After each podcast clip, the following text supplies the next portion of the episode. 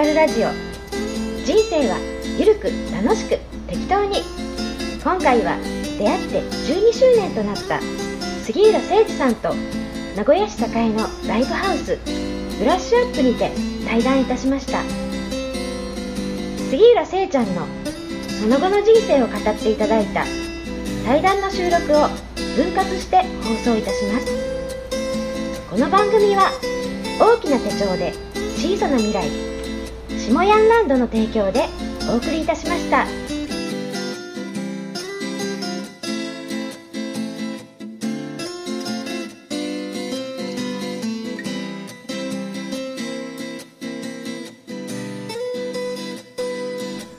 杉浦聖ちゃんと下やんの出会って12周年。名古屋ブラッシュアップで。ブラッシュアップ！イエーイ始まりましたやってまいりました。下屋のポッドキャスト対談 CD 収録。今日のゲストは、えー、下屋と出会って12周年となった、えー、岐阜県どこやったっけ？多治見市。あ多治見市の、えー杉浦聖ちゃんこと杉浦誠司さんにゲストでお越しいただきました。聖ちゃんどうぞ。イエーイありがとうございいますえー、私杉浦誠司はい。でありながら、文字職人としてですね、うん。えー、12周年を迎えまして、うん。干支がぐるっと回ったこの記念にですね、うん。下やんとか対談ができるっていうのは、まあ、本当にこう、うん。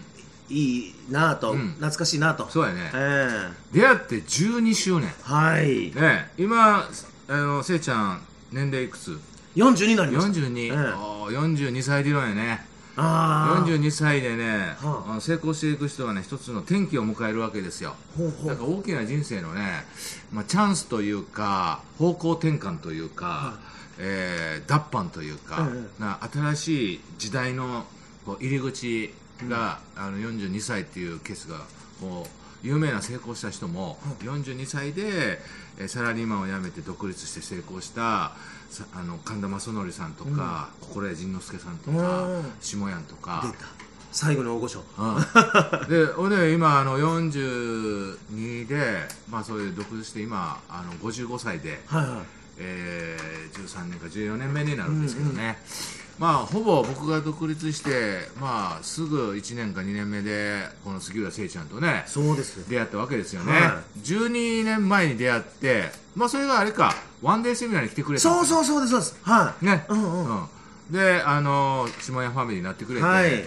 でその後の2008年のホノルルマラソンに一緒にあの天竺マンのねそうそう映画撮りのやつね、はい。一緒にあの走ったよね。そうです。同じ部屋で。で、えホテルの同じ部屋になったえよね、ええそうですそうです。うん、で、はい。そのね、うん。あのー対談 CD をね、は持ってきてええ懐かしい。10年前？はい10年前それがそのここちら、えー2008年の12月に撮った、うん。ハワイのホノルルで撮った、はい。杉浦誠司下屋そううわ懐かしいなそうそのジャケットの本がね、出たばっかりですそれ夢ありがとうはい。三幕出版の。そうです。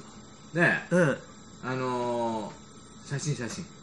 いえでそう2008年に出た8年本ですからその本が。そうや。はでだから出て10周年やな。いそうですよ。でこれあのー、2枚組でねはこれちょうどあの10年前撮ったんやわと思って、いはあ懐かしいですね。はい、そこからもうほら2008年から10年経った今2018年やから、はほんであの今日はね、まあ、この懐かしい記念すべき杉浦誠司下屋の対談 CD とともにね、うんうんうん。最新のはい。下屋の対談 CD をね、い。はそれからあの AmazonDVD 海賊版コピー 最新版これ宝ジェーンヌの下ファミと下屋とのこう対談 CD とか。うわすごいね。でもあれからずーっと。あれからずっとねもうこの対談 CD シリーズが今もう300種類以上。へえ。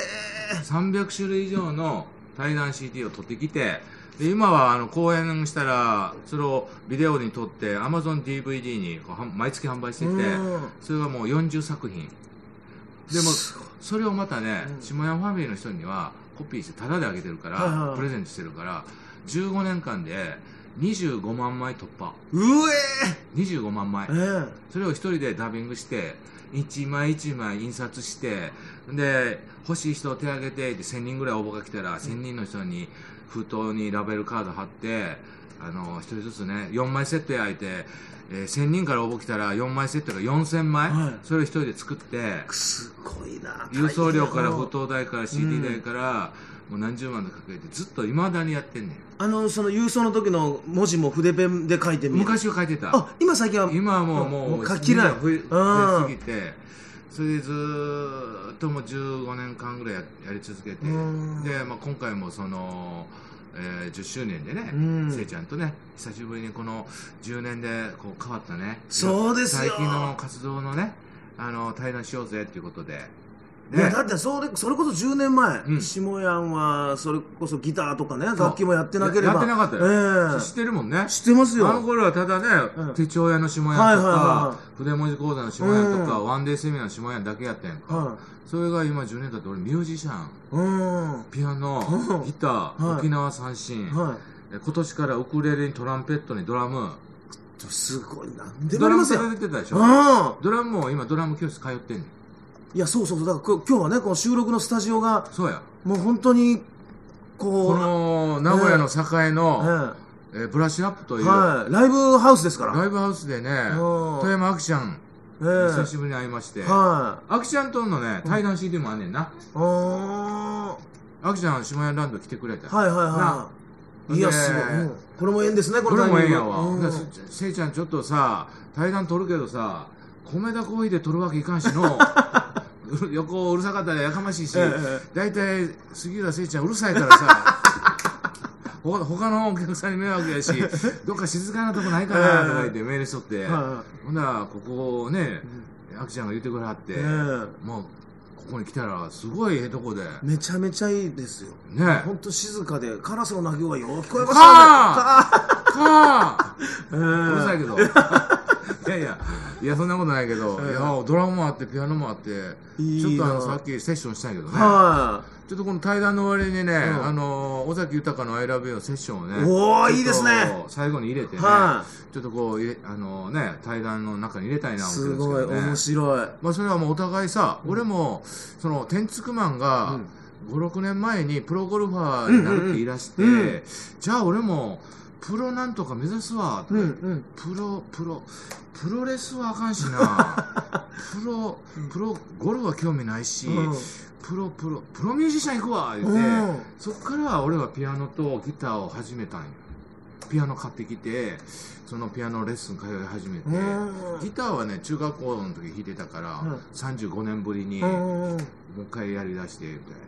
で、今、あのー講演とかセミナーしながら、たまに、あのー、下屋のトーク弾き語りライブとか、路上ライブ、うんとか、日本各地講演ワンデーで行くでしょ。はいはだから、駅前留学って言って、いはいうんあのーいろんな駅の、駅前広場で、駅前留学ライブ。53歳で駅前、あの、路上デビュー。はいはい下吉。すごい現役や現役で、あの、ほんでギターケース開けて、はい投げ銭ライブ。へえ長渕剛、チューリップ、玉置浩二、福山雅治歌います。はいリクエストあったら1曲100円ってうん言ってくださいって言って。ほんで、あの、商店街でやってたら、九州とかで、ほんなら、あの、11時、夜夜な夜中に11時ぐらいやってたら、うん酔っ払いとか来るんよ。はいはああ、まあ、長渕歌うんかい。長渕のこの歌やとか言ういはいそれ無理。それ、レパートリーにない俺、長渕歌えんのこれとこれとこれとこれ、ここから選んで、みたいな。お前、それ歌われへんのかって言って、こっちから選んで、って。ほんで、歌ったら、お前、お前やないか、お前。うで、1000円ポーンと入れてくれる。ほえで、1時間やったら大体6000、7000円ぐらい稼げる。ーあそうなんすかうん。で、それも僕は、あの、53歳からのチャレンジで、うんそういう路上に出るっていうのはねすごい怖かったんやけど、うんまあほら筆文字をずっとやってるけど、筆文字でそんなね、あのみんな路上出てるやん、はいはいせい。ちゃん。やってますやってます。俺もそんなできんかったん勇気がなくて、うん。あなたの目を見てインスピレーション湧きません、うん 全然湧きません。だからできません言って。だけどそういうそのできなかったことを、はい。まあ、ミュージシャンでねできるようになったんですよね、うーん。ほんであ今日あのここにあの久しぶりにね、うん。せいちゃんとあの再会して、はなんとせいちゃん最近音楽い活動そうなんですまさかかの私もミュージシャンとして最近。ちょっとそれ紹介して、はい。ちょっとええ。CD いただきました、はい。何？ぜひ聞いてほしいですさっきね聞いたらびっくりしました。えこれせいちゃん歌ってんのって。いや昔からねこう声量はあったんですよ。うん。ええ。でこれねあの地声が大きいんですね。大きいわ。うるさいわ。うるさいですね、うん。でこれ小さい時もうあのおかんがですね、もう小さい時から声がでかいから、うんこの子耳が聞こえるのと違うかって言ってですね、うん。あの病院に連れられたぐらい、うん。もう地声が大きいと。えー、でやかましいわ。うるさいみたいな。でもこう声出すことが大好きなんで、えー。でまあ、歌うことも自然と好きになり、うでまあ、そうは言ってもですよ、まあ、カラオケで歌う程度ですんよ。おでもともと営業マンですから私、ううん。でもう営業マンで、ん。そのカラオケでわーって皆さん盛り上げてっうん。ていううまあ、ぐらいでしか歌を披露することなかったんですけど、ね。でまあ、ただですね僕あのうちがめちゃくちゃ厳しいうちで父親警察官母親警察官とかもう祖父母も、えーまあ、警察官っていう、はめちゃくちゃ厳しかったんで、いはい。高校の時にバンドに憧れたんですよね。で友達がベースやるからう、ん。一緒にバンドやろうやって言って、う喜んでうち持って帰って、うん。いやこれがベースかって言ったら厳しい親がうん。あんた何がやるんだと。うん。そんな高価なもんもらってきちゃあかんと、うん。バンドなんて悪い子がやる遊びやと返してらっしゃいっつって。えつってて僕はそのバンあのバンドできなくてですね。でいつかバンドやりてえなあでもー。眠ってたんや。眠ってたんですよ。あでそれが大人の今になってそうです。仲間がこう集まってきてそうですそうですそのそういう昔の少年時代うんのうん。こう眠ってたこうドリームが、はいはこうマグマのようにそうそうそう。こう出てきた出てきたんですよ。えー。でたまたまその時みんなで仲間でですよ。お同い年のみみんなで、今はいあの青春時代の忘れ物について語ろうみたいなことがあってですね。えーで今からでも取りに帰れるん違うかと。ほんでなんかまだやり残したことあるよね。みたいな。それね青春時代の忘れ物を取り返そう。取りに帰ろう。っつってそれに帰ろう、ええ。それ何歳の時にやったの？それがですね40歳の時だったんです。40歳の時。ええ。え40歳の時にやったんや。えええ2年前にみんな同い年でそんな話をしてたんですよ。おでそこで今の話を僕したんですよ。はいいや俺なーっつっててちょっとそのバンドやってみたかったんよ。今やったら俺うボーカルやってみたいなっていう話をしたら隣にいた彼がおう「えちょっと俺ギターできるで」ええで隣にいた彼が「お俺ドラムできんで」ほほんで隣にいた彼女が「私キーボードできます」って。ベースできる。嘘やろと。揃って待ってやんとやっちゃうってなってですね。ほその場で奇跡のようにメンバーが揃っちゃいまして。うへえそれでそれでやりだした始まったのがうん。この CD は、これねオリジナル曲でオリジナルなんですよ。これ誰が作ったの？これねそれこそ僕の友達の浜田君が作曲して。で曲だけ僕のとこポンと送られてきてですよでそれを何回も聴いててこう歌詞をつけましてね。作詞が作詞が杉浦誠誠治治やるね。ねなんやこの文字職人やったり作詞家したりやな、はしゃべしゃべり講演家したり、ええ。トークしたり、はい。なんかえらい才能発揮しいてるね。やいやいやいやでもちょっと弾けてきましたねだいぶ。弾けてるね、はで今42歳、いはい。これちょっとあのあれやね新しいまた幕開けやね。あそうだ。そう42歳理論ですか？今日初めて聞きましたけど。42歳論。これ42歳は、うん。まあ言うたらね普通の人が、まあ、僕らで言うたら大学出た4 22で出てね、うんうん42っていうのはちょうど社会人になって20年なんや。うんはいはい。はで社会人大人になっての成人式なんや。いなるほど。大人でいろんな社会で出て、あのーまあ、仕事始めて20年間まあいろいろ苦難苦労をこう重ねながらね、うんうん。20年超えてきてそれで初めてあんたようここまで来たな大人の成人式やぞこっからあんた本格的なあの大人のあ新たな成人する、うんうんあの出発の時なんや。っていうのがうん。まあ、42や。うんなるほどいやだから最近そういうのちょっと意識してるかも。だから大人の成人式がその20歳前後20年前後経つところが多かった42やから、うんうん。俺もあのーえっと大和証券に10年勤めて、うん。その後ソニー生命に10年勤めて、はい。それで辞めて、うん。だからサラリーマン20年勤めた後に、うん。えー辞めて独立したからね、はいはいそれが42歳や、あそうか。だからちょうど俺も成人式終えて、うん。さあこっから本格的な俺の大人の人生作っていくぞっていう節目なんそれが42歳理論や。なるほどな。だ僕もねそのまあ、成人して、うん。いまあ、あの大人になっての成人式っうん。ていうところで、うん。こうどんな大人がかっこいいのかなってこう考える機会が増えたんですよね。あるねでただその真面目とかですねガチガチなこう大人ではなくてですよ、うん。弾けてる大人がかっこいいよなって思えるようになって、うん。でそれこそ息子にうん。めっちゃ楽しんでるお親父の姿を見せたいと。えー。でそれでこうバンドを始めて、ん。息子に来いって言って、ライブ来たんですよね、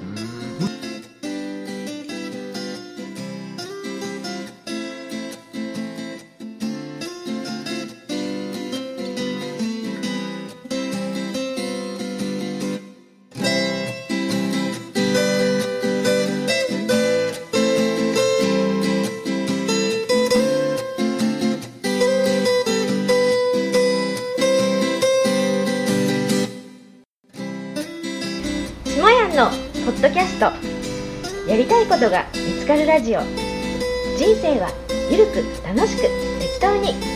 今回は出会って12周年となった杉浦誠司さんと名古屋市栄のライブハウスブラッシュアップにて対談いたしました。杉浦聖ちゃんのその後の人生を語っていただいた対談の収録を分割して放送いたします。この番組は大きな手帳で小さな未来下ヤンランドの提供でお送りいたしました。